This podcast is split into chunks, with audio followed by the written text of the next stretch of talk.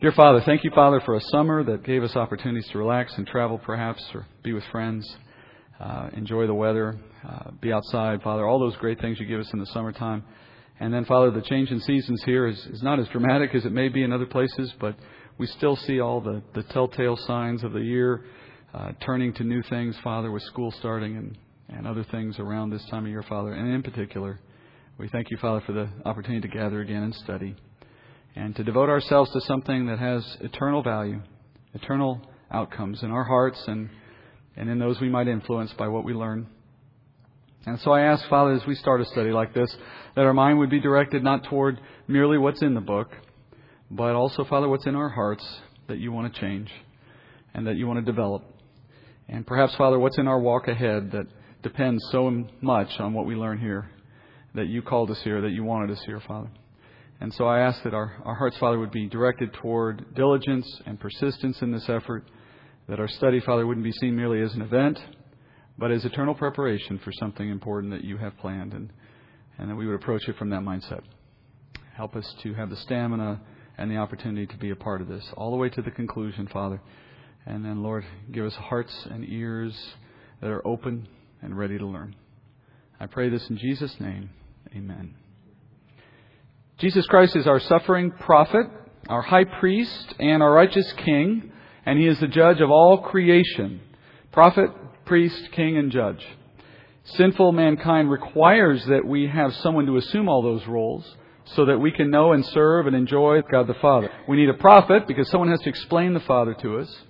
We need a judge because we need to be convicted of unrighteousness if it's ever going to change. We need a high priest to intercede for our sins, all those sins that we've been convicted of. And we need a king who will lead us into righteousness ultimately. And in the Old Testament, the Lord gave Israel each of those roles in their respective communities. There were prophets sent to the people of Israel. There were priests appointed to serve in the tabernacle. There were judges that ruled over the people for a time. And ultimately, there were kings who ruled in the nation. But in every case of those four, you'll find in Scripture this clear demonstration that human actors were never going to be sufficient to meet the needs of the people in any of those four roles. Because judges, for example, would fail to stem the tide of sin among the people. The book of Judges teaches us that. And prophets, they were usually ignored. They're almost always murdered for what they would tell the people. Priests become corrupt and self-serving. Kings turn tyrannical and despotic. And as a result, Jewish society remained far from the God who called them into the covenant, despite having the services of those four institutions. Like all men, Israel needed a Savior who could serve and save mankind in each of these roles. The books of Samuel tell the story of the rise of Israel's kings in this Old Testament saga.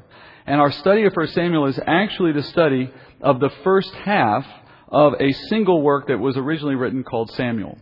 And just like the books of Kings, for example, and Chronicles. This book originally was one, was later divided for convenience. So prior to the Septuagint, you had 1 Samuel and 2 Samuel in one work in the Jewish Bible. After the Septuagint, the Jews had divided it into two. The earliest parts of this combo book were written by Samuel, probably. But at a point in this story, he is gone and the story continues on without him. So the later would have been finished by other prophets, probably Gad or Nathan, who were following Samuel. So the first seven chapters of 1 Samuel overlap with the final period of the book of Judges, as I mentioned a moment ago. And so in, during these first chapters of the book, a couple of them which we study tonight, Samson is the judge of Israel at this time, at the time Samuel is born. And so Samuel becomes a contemporary with Samson, although a younger one, of course. Then at Samson's death, Samuel begins to judge Israel. Eventually, Israel demands a king, as you know, and that's really where this story is headed. By chapter 8, we've got Israel saying, We want a king. And then from chapter 8 to 31, which is the rest of the book of our First Samuel study, we're going to trace the reign of Israel's first king, Saul, who was a man after the people's heart. Midway through that book, though, we're going to be introduced to Saul's successor, even before he takes the throne, that is David, of course, who is a man after God's heart. So both Saul and David reign for 40 years, as does Eli, as does Samuel. And in this transition period of the second half of the book of 1 Samuel, you're going to see the rivalry that develops and the message that comes out of this rivalry. A good part of the book of Psalms was written during the second half of 1 Samuel as David is out in the desert. So there's a lot going on in this book, a lot of overlap, a period of transition in the history of Israel. There are several notable themes that we're going to pay attention to as we go. I'm not going to really touch on this very long tonight. It'll come up as we move through it. But it's important to at least highlight a couple, I think. Uh, key among them is the sovereignty of God. And you're going to hear me nailing on this one frequently through the book. The sovereignty of God is front and center in this book. Even as the people of Israel reject the judge and they demand a king, you're going to see the Lord remaining very much ruling over his people, despite all that's happening on the ground. And he brings them a king to satisfy their fleshly desires for status and for ego and for image, but only to show them the folly of their ways, ultimately to bring them a better king in due time. And quickly the people are going to see the folly of Saul. So having made that point, he'll elevate his successor, as you know, David, the new man, will one day become king. By the time you get to 2 Samuel, he's on the throne. But not before the Lord allows Saul to see his life play out in this particular way, even as he tries to destroy David, the one that the Lord has anointed. All of this is an opportunity to teach a story and, as you know, to give David an opportunity to write most of the Psalms. There's a layering of purpose, all of it under God's sovereignty, but at the surface, the story reads very much like a soap opera, really, of characters who are self-absorbed and conspiratorial and egotistical and the underdog and the, the despot and so on. All of these threads from a human level, just seem like ordinary, everyday, sinful humanity. But God is orchestrating a bigger picture through all of them. The sovereignty of God is right there on display. The whole story forms a picture of the suffering Messiah awaiting to enter into his kingdom through David. Finally, the books of Samuel reinforce the superiority of God's word as spoken through the prophets. This is the second major theme. The superiority of God's word as spoken through prophets.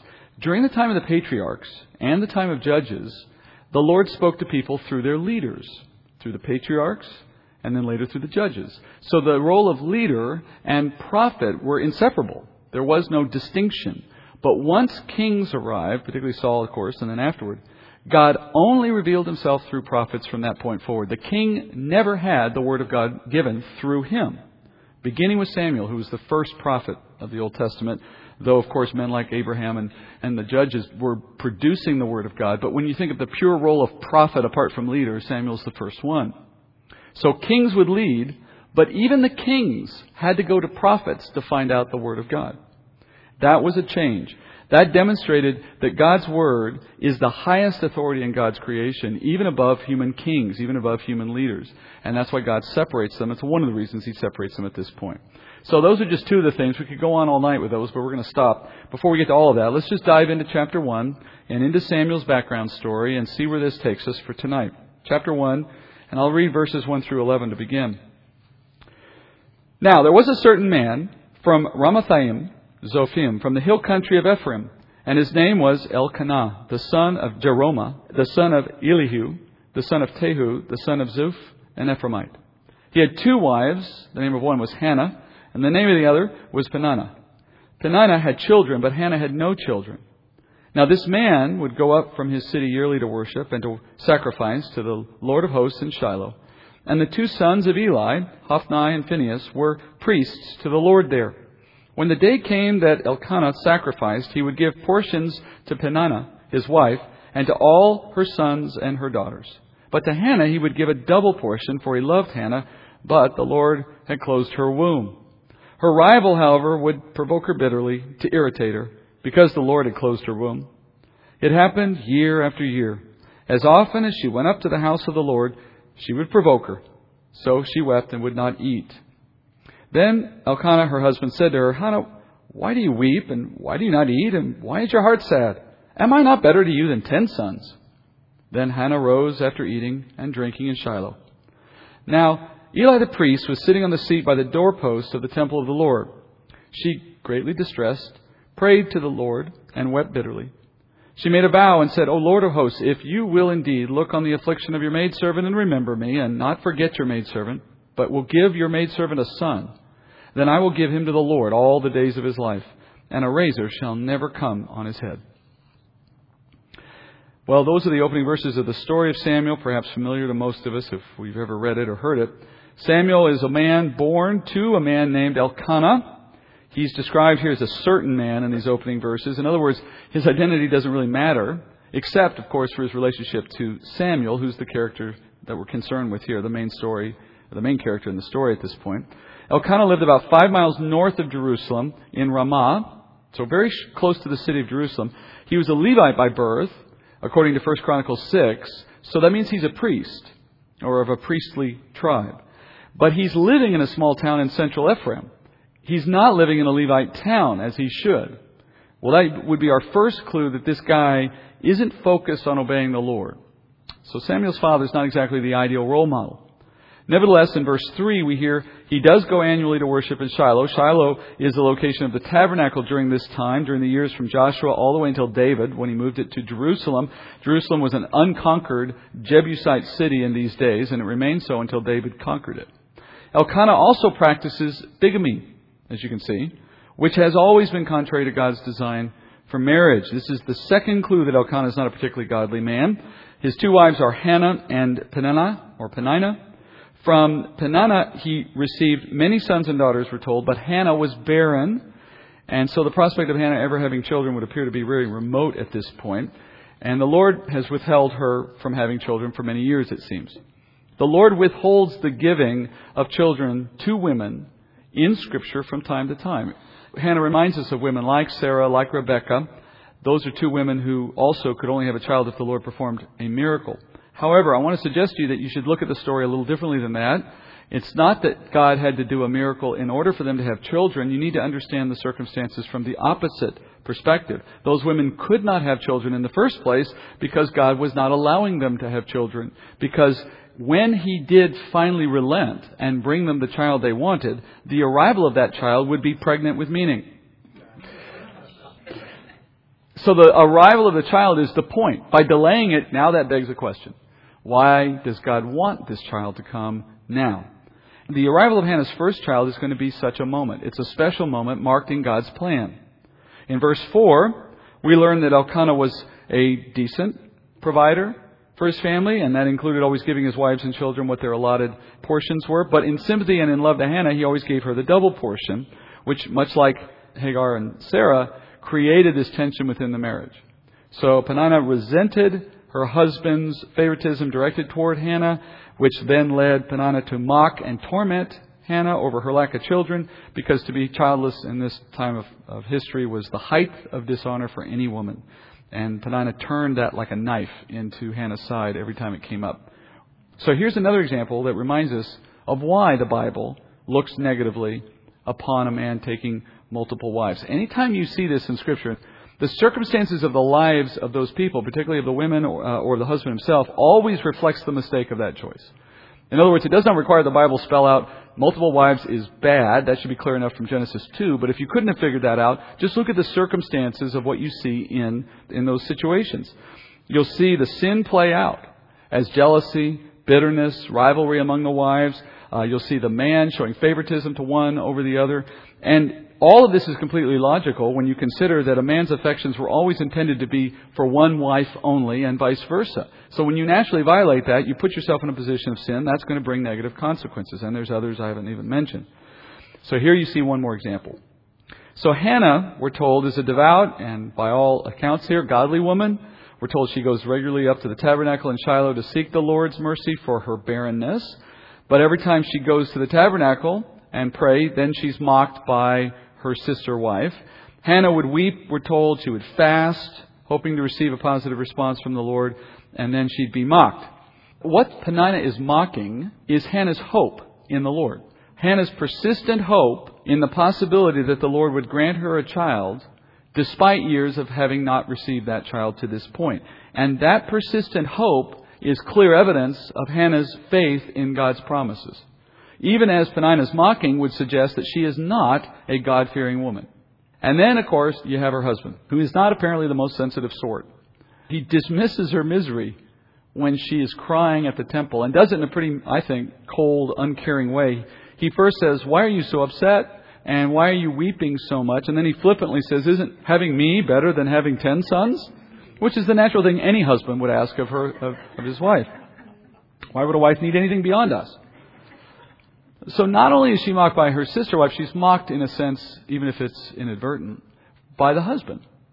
And all Hannah has at this point in the story is her faith in the Lord and in His mercy. And you can just see how godly this woman is when you read the first part of verse 9. Her husband tells her in, in this mocking and this self serving way, he says, Get up from your weeping and fasting, because I'm enough for you. And she does it.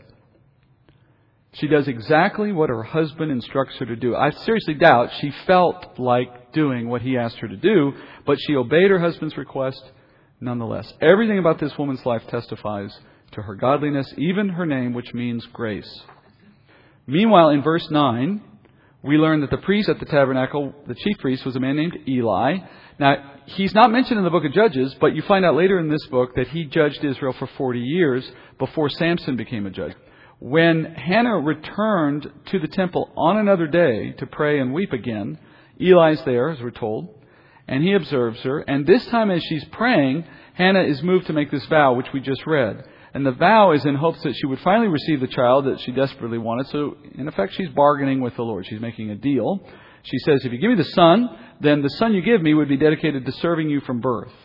And moreover, she says he'll be raised a Nazarite, and that's the meaning of not cutting his hair. A Nazarite was a man who took a vow to be dedicated to the Lord, and then as evidence of that vow, he just wouldn't cut his hair. By the way, as a small little aside, all of the pictures of Jesus, the movies, you know, the blue-eyed English guy uh, with the accent, they all have long hair. Very uncharacteristic. Very unlikely. Remember, to not cut your hair meant you had taken a Nazarite vow. So if everyone wore long hair, you wouldn't know who the Nazarites were. It's much more the case that they would cut their hair, much like men do now. Paul even makes that point in 1 Corinthians when he says it's to the honor that a woman has long hair and a man keeps his hair short. So this idea that they all look like 1960s hippies is completely modern in its in its origins. Jesus would have had hair much like mine, I assume. But think about the vow she's just made. She is essentially bargaining away the companionship that she so desperately wants in her son.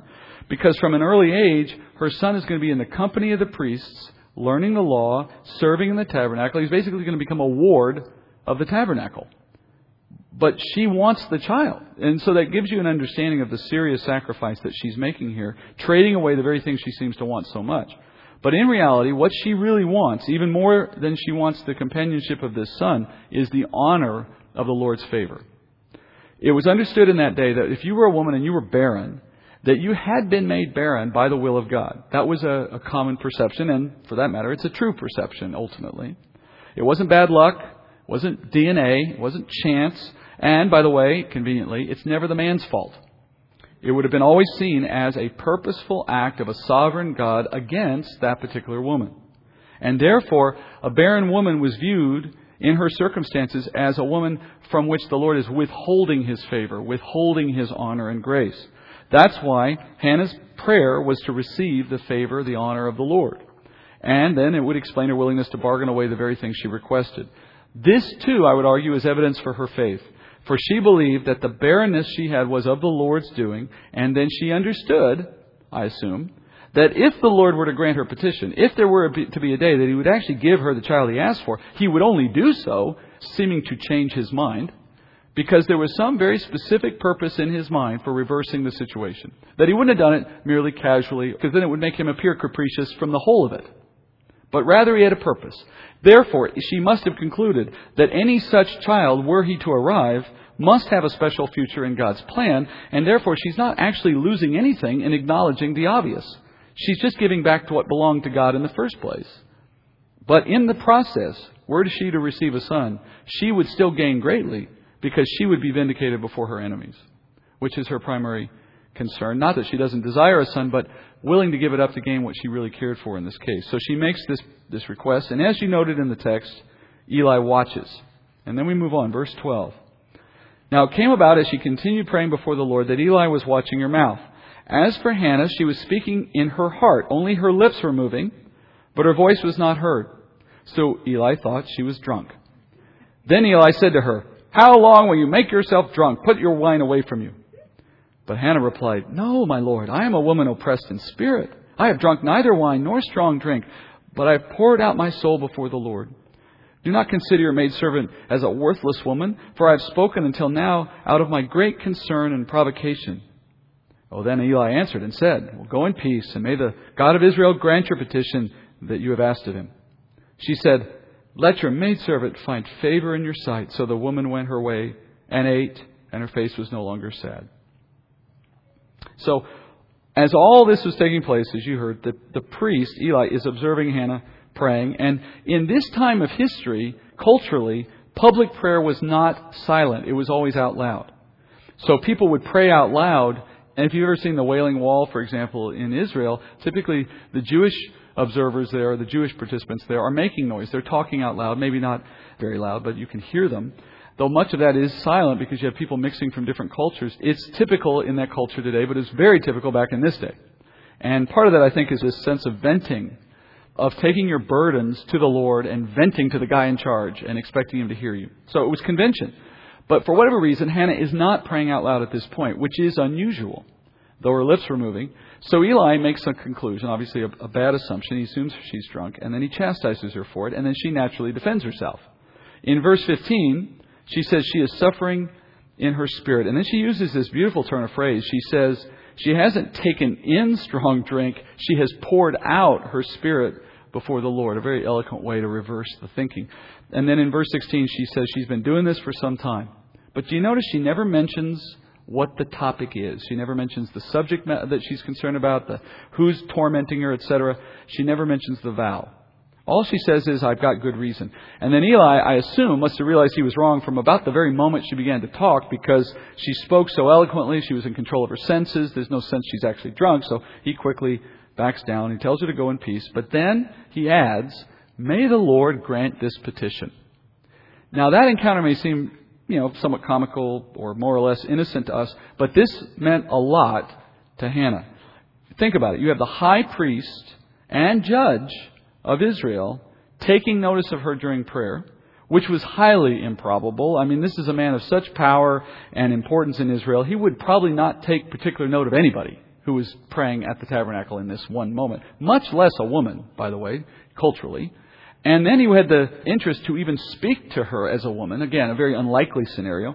So for him to pronounce a blessing upon her prayer request, to effectively back up her prayer request with his own, that she would see something grand, that's like hitting the lottery for Hannah in this moment. And remember, in this day, Eli was priest, judge, and prophet for Israel. He was the man through whom the Lord spoke to Israel. And the prophet of Israel, therefore, just said, The Lord will grant this petition for you. And I'm not saying that he made it so by his own whim. I would argue that the Spirit of the Lord spoke through him so that he would make this clear. And that's why Hannah heard this blessing as a confirmation from the Lord. From her perspective, the Lord just said, I'm now going to honor your request. Notice in verse 18, she breaks her fast. Verse 18 says she's also no longer sad. This is a woman operating with a new outlook based on the words of Eli as she assumes they are from the Lord. And her willingness to take his word in the moment is further proof that she's operating in faith. From beginning to end, she is operating in faith. She put her request before the Lord in faith. Now in faith, she receives a word from the Lord and she rests in that word. A lot of us would get that word and then go back and double down. One more prayer, one more weeping, one more day of fasting. Let's just close the deal. She heard enough with one word to be ready that God was there to answer her prayer. Now the question is, is she going to keep the vow concerning her son? Verse 19. Then they arose early in the morning and worshipped before the Lord and returned again to their house in Ramah. Elkanah had relations with Hannah his wife, and the Lord remembered her. It came about in due time, after Hannah conceived, that she gave birth to a son, and she named him Samuel, saying, Because I've asked him of the Lord. Then the man Elkanah went up with all his household to offer to the Lord the yearly sacrifice and pay his vow. But Hannah did not go up, for she said to her husband, I will not go up until the child is weaned, and then I will bring him, that he may appear before the Lord and stay there forever. Elkanah, her husband, said to her, Do what seems best to you. Remain until you have weaned him. Only may the Lord confirm his word. So the Lord remained and nursed her son until she weaned him. So they go back to Ramah. They return to regular life. In the course of events, as you heard, Hannah becomes pregnant. At this point, the miracle of the conception would have only served to strengthen her confidence and her faith in what God had underway, right? She may have heard the word, but there was a period there between the moment she heard and the moment she conceived, and so there was some time for her to reconsider, did God really do this? Is this really happening? But at the first indication she has this child, that would have no doubt been a moment of joy, of confirmation that the Lord had in fact answered. So whatever doubts she had at that point would have been wiped away. The Lord works in a very similar way in all our lives, so that even when we believe and hope for the Lord in the answer to something, the Lord commonly gives us encouragement along the way in this path so that we have good reason to continue investing our faith in Him. And He'll usually move in our lives and by means of a series of small steps. I've seen this quite often in my own life, and so I know it personally. You see it reflected in Scripture time and time again. Here's one of those examples. With each step, the Lord will ask us to persist in our belief and trust Him for the rest of the plan. But as the Lord comes through in each of those steps, his faithfulness just serves as an encourager for us to continue down that path. So in, in, Hannah's case, for example, each step she took here is rewarded in some small measure by the Lord showing up, moving her a, to back to a position of faith, and then there was a time where she had to exercise that faith again for the next stop of encouragement. And I think usually the Lord moves in our lives by means of this manner of small steps. Each step is towards some larger goal. Think about Hannah again even after her husband and his other wife mocked her, she had to maintain her determination to go back to the temple and continue to pray, or the moment with Eli never takes place.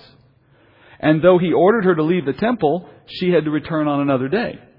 And the Lord will do, I think, similar things in our life. He never asks us for more than we're capable of in terms of these short moments or periods of faith. And He will reward us ultimately in the way He encourages us onward in that way. He'll show up in some way, just like He did with Eli here, to encourage her for a time. Then the conception, to encourage her for obviously a time. And then there'll be another step. But here's the catch. You never reach the end of that path that the Lord has prepared if you give up at any point along that way. So often you think of a walk of faith, I think it's an all or nothing proposition. We talk in those terms sometimes. Somebody is walking with the Lord, someone is not walking with the Lord. That's some, sometimes the way we describe it. If we're speaking of someone who's not a believer, then sure, we can say they are either in or they are out. There is a not absolute there. But for the one who's a believer, the walk of faith is truly a matter of degrees, in my experience. We experience more and more of what he means when he says, walk with me, as we follow him in those small steps, as he helps us along that path. And if at any point along that path we decide we're not up for the trip, then we've walked to a point and we stall. But I don't believe he stops trying. He's, un, he's faithful even when we're faithless. So the walk is a matter of fits and spurts. It's not so much a matter of not walking at all. Then in verse 20, we hear Samuel is born, which clearly would have been the climactic moment in this walk, in this particular request. The name Samuel, it's not clear what its meaning is. Probably means something like heard of God or God hears, given what she said. He is Hannah's only son, certainly to this point, and yet she's going to give him up as promised. And when Samuel is born, we're told the father prepares to take a trip to the tabernacle in Shiloh to, among other things, pay his vow. And what he's referring to is in Leviticus 27, it says that the law requires that when a person makes a vow to the Lord, then the vow must be accompanied by an offering, by a payment.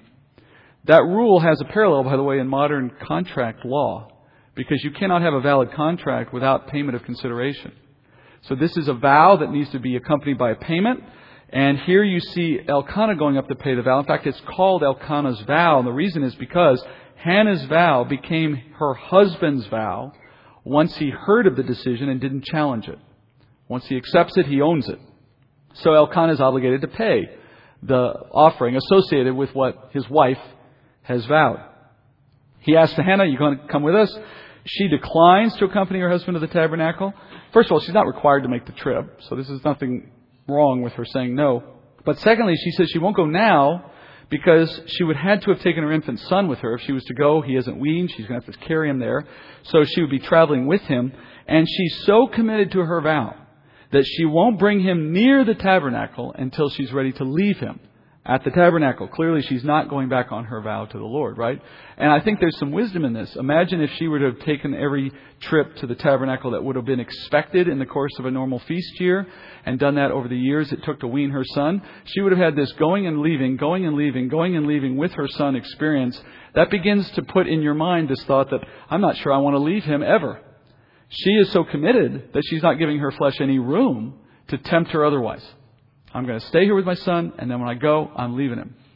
Again, a woman who's operating in such faith that she knows her own nature well enough to self discipline herself to the vow she made.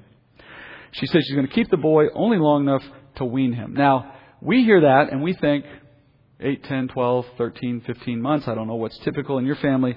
But this length of time was considerably more heartbreaking for Hannah than it would have been for us. In ancient times, traditionally, weaning took place at the age of five. That's when Isaac was weaned, for example. It would have been difficult, of course, for any mother to give up their child, but can you imagine a woman giving up her five year old son? A son that walks, talks, knows the family, and so on. I have to imagine she was preparing his heart through those years, even for this coming day. Otherwise, it would have been a great shock for him. But still, no small sacrifice for the mother. Verse 24 Now, when she had weaned him, she took him up with her with a three year old bull and one ephah of flour and a jug of wine and brought him to the house of the Lord in Shiloh, although the child was young.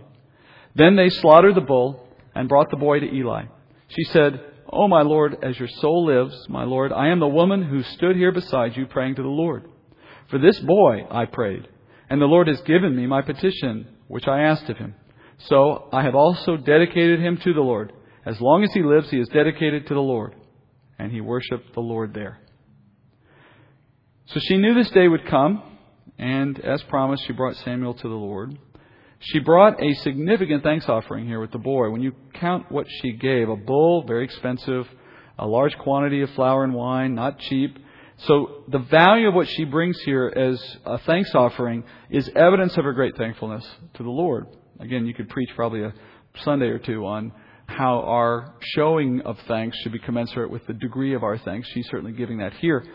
And as she performed the sacrifice, she presents her son to Eli. Now, he may have recognized the mother, of course, but I doubt he was fully prepared for what she was going to do. So he's surprised to just have this boy thrust into his arms.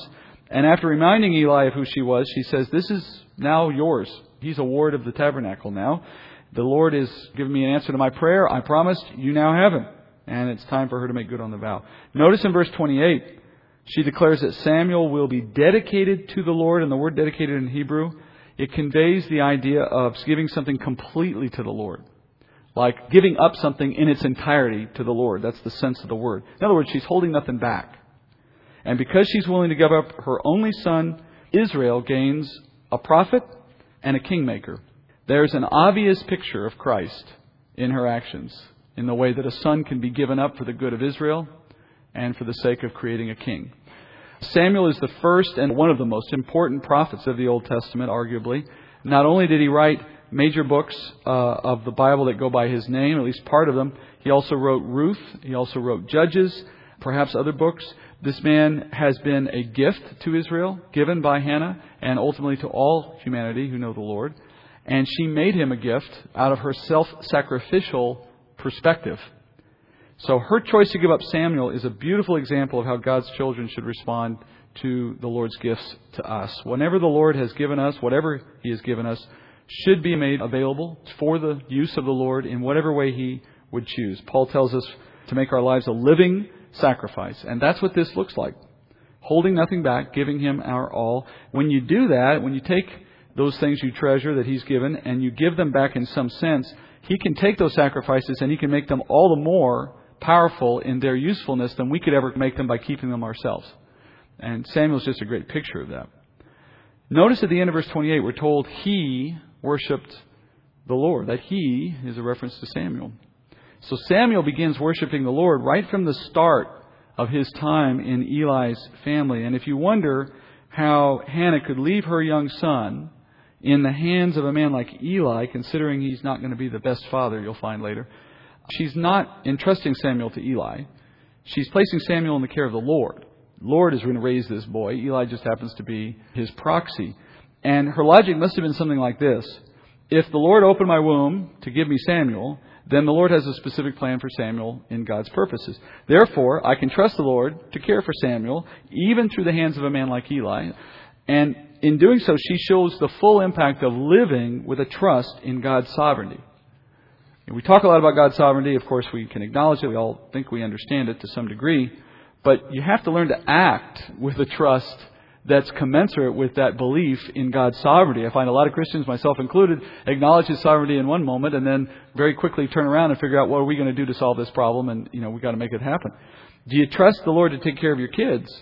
That's a good test. I know a lot of families struggle with kids that have gone overseas in mission work into dangerous places. And you know what? There's your first test of whether you trust the Lord in His sovereignty. They've either been called into that work or they haven't. If they have been called, then you have nothing to worry about. And that doesn't mean they're not going to be hurt. It just means you have nothing to worry about. Whatever comes is comes in God's providence, and there'll be some eternal purpose in it and some eternal reward to be found in their obedience. In fact, the story of Eli and his sons, which we'll get to in coming weeks, makes clear that God's will is responsible for the outcome of every person's life. Because as you're going to see in this story, this father raises two really, really awful sons, but he also raises Samuel. What's the difference? Well, God had a purpose in that difference.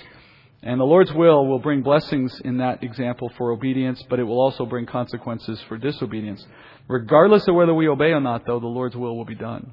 So after this dedication, we're going to do just her song in chapter 2 tonight to, to wrap up. Her song praises the Lord. It's recorded in the first part of chapter 2. This song is very important. It's important in several ways. One of the clues for us in understanding its importance comes in the fact that it is mirrored very closely with another song that appears at the very end of 2 Samuel, written by David. They're almost identical in theme as you run through them. And as such, they serve as bookends to the whole book of Samuel, essentially the roadmap for understanding the whole book. So let's read the song, verses 1 through 11. Then Hannah prayed and said, My heart exults in the Lord, my horn is exalted in the Lord. My mouth speaks boldly against my enemies because I rejoice in your salvation. There is no one holy like the Lord. Indeed, there is no one besides you, nor is there any rock like our God. Boast no more so very proudly. Do not let arrogance come out of your mouth, for the Lord is a God of knowledge, and with him actions are weighed. The bows of the mighty are shattered, but the feeble gird on strength. Those who were full hire themselves out for bread, but those who were hungry cease to hunger. Even the barren give birth to seven, but she who has many children languishes. The Lord kills and makes alive. He brings down to Sheol and raises up. The Lord makes poor and rich. He brings low. He also exalts. He raises the poor from the dust. He lifts the needy from the ash heap to make them sit with nobles and inherit a seat of honor. For the pillars of the earth are the Lord's, and he sets the world on them. He keeps the feet of his godly ones, but the wicked ones are silenced in darkness, for not by might shall a man prevail. Those who contend with the Lord will be shattered. Against them he will thunder in the heavens. The Lord will judge the ends of the earth, and he will give strength to his king, and will exalt the horn of his anointed.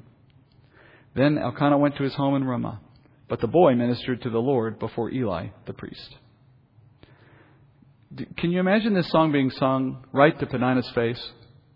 It has that sense almost of boast no more so very proudly. Do not let arrogance come out of your mouth, and so on and so forth. Now, it probably was not sung directly to her, but I feel better when I read it thinking that.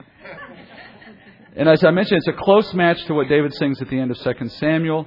Both of those songs begin with a reference to the strength of the Lord as a horn and a rock. Both speak of a deliverer and salvation. Both end with a mention of his anointed. These two songs, as I said, serve as bookends, teaching similar lessons about the Lord, and as that roadmap, as I mentioned. Hannah starts hers by declaring she can speak boldly, she can find strength in the face of her enemies. Why? Because she finds her joy in the salvation that the Lord brings. And in verse 2, she echoes that there is no other rock, no other God besides the Lord. Now, when you remember that the Lord is seated on his throne, then you cease your boasting and you take comfort in your afflictions because you realize there is no, there's no one else controlling the circumstance but Him. His reign is never not in effect over His creation. So that when things seem to be going against us and the world is falling apart, we can safely say the Lord is orchestrating those very events. And therefore, an understanding of God's sovereignty in everyday events is the single most powerful spiritual insight any Christian can obtain, in my opinion.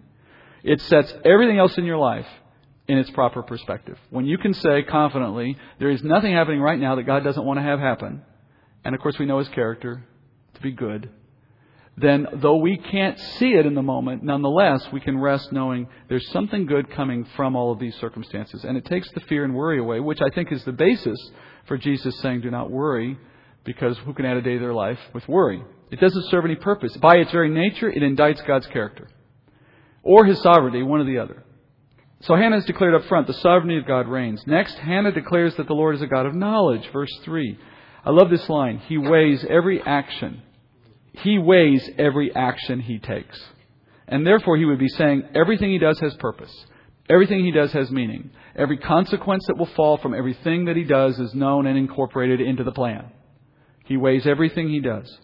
And the consequences of his action being well considered mean we can trust in them as well. Another way to say it is there's no plan B with God.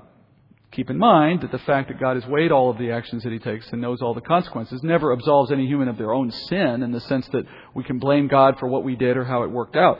But nonetheless, even with our sin included in that formula, God is completely aware of where it's headed and makes it a part of his plan. Therefore, Hannah's many years of waiting factored into God's plan. That's the conclusion that she's drawing out of the first part of her song. Here I am with a son now, finally, and I'm giving him up, and that's vindication for me. But where was God all those other years? Well, there was a plan. Samuel was to be born, but not a day too soon.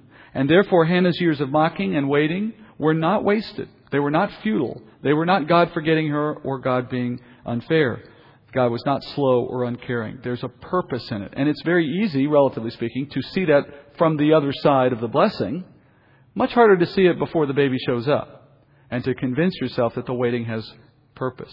So if you're one of those people who may, in some context, be in a situation where there's waiting taking place and a concern over why am I still waiting, you have to understand that at some point you may have that insight. Certainly by heaven we, we would assume we will. But that doesn't mean that in the meantime there isn't good purpose in the waiting. I find too many people who are too busy trying to get to the end that they miss the good things that come out of the waiting.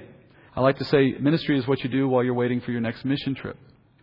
And a lot of us see what we do in that sense, a moment that's coming as opposed to the moment that we're in. And the best work God has ever done in my heart has been in those times in which I'm waiting for Him to do the thing I think needs to happen. Furthermore, the Lord places His strength not on the side of the mighty, but on the side of the weak. There's a phrase people throw around that people often claim it's in the Bible that the Lord helps those who help themselves. Of course, that statement is not in the Bible, but more importantly, that concept is not biblical. The very idea of it is wrong. The Lord is not, according to this and elsewhere in Scripture, not inclined to help those who help themselves. If you help yourself, He's just going to let you do it for a while until you realize you can't get very far in your own strength. He is inclined, Scripture says, to help those who confess they cannot help themselves and therefore appeal to Him for the very help they need. And the Lord delights to assist these people who gird themselves with His strength, Hannah says. And then in verse 5, Hannah points out the foolishness of those who already have plenty. This is all to the point of, of working in your own strength. Those who already have plenty and yet hire themselves out for work to gain even more. So they have plenty, but they're working for more. It's foolish because it represents a waste of time and energy and a lost cause in the end because all that stuff burns up. Meanwhile, she says, those who are hungry are fed by the Lord. And those who have many children still languish because their children aren't even a comfort to them, while the barren woman is blessed with seven children she never expected. In other words, the world is busy working to obtain the very things that the Lord is prepared to grant to those who seek him. As Jesus said in Matthew 6:31, "Do not worry, saying what will we eat, what will we drink, what will we wear for clothing, for the Gentiles eagerly seek all these things. For your heavenly Father knows that you need all these things. But seek first his kingdom and his righteousness, and all those things will be added to you." Not necessarily in abundance of riches, but enough. And that's the point. So the Lord helps those who cannot help themselves and acknowledge it. And none of us can truly help ourselves, though sometimes we make the mistake of thinking we can. And then we run the risk of spending our time on the wrong things while missing the chance to see the Lord bless us in our dependence. That's something I've heard from time to time from those who live in full time mission work, that they never really got the blessing of seeing the Lord support them until they were in a position of utter dependence on the Lord. And then when He shows up, that recurring miracle of God providing and God providing was such a blessing in their life. And something they didn't experience when they were working in some other context and took for granted that paycheck every week. So the first part of the song sets up The Lord is our strength. The Lord is the rock. The Lord has the knowledge to time all these events. It's His sovereignty guiding the course of events. But more than that, He has a program when He puts His sovereignty to work. And that program is to the defense of the needy and to the frustration of the proud to make the point that His strength is the way to any blessing. And then she says, the Lord brings both life and death as He sees fit. He has determined the destination of all men's souls, whether hell or heaven. He has set the station of our lives. Some people will be poor in this life. Some people will be rich, all according to God's will.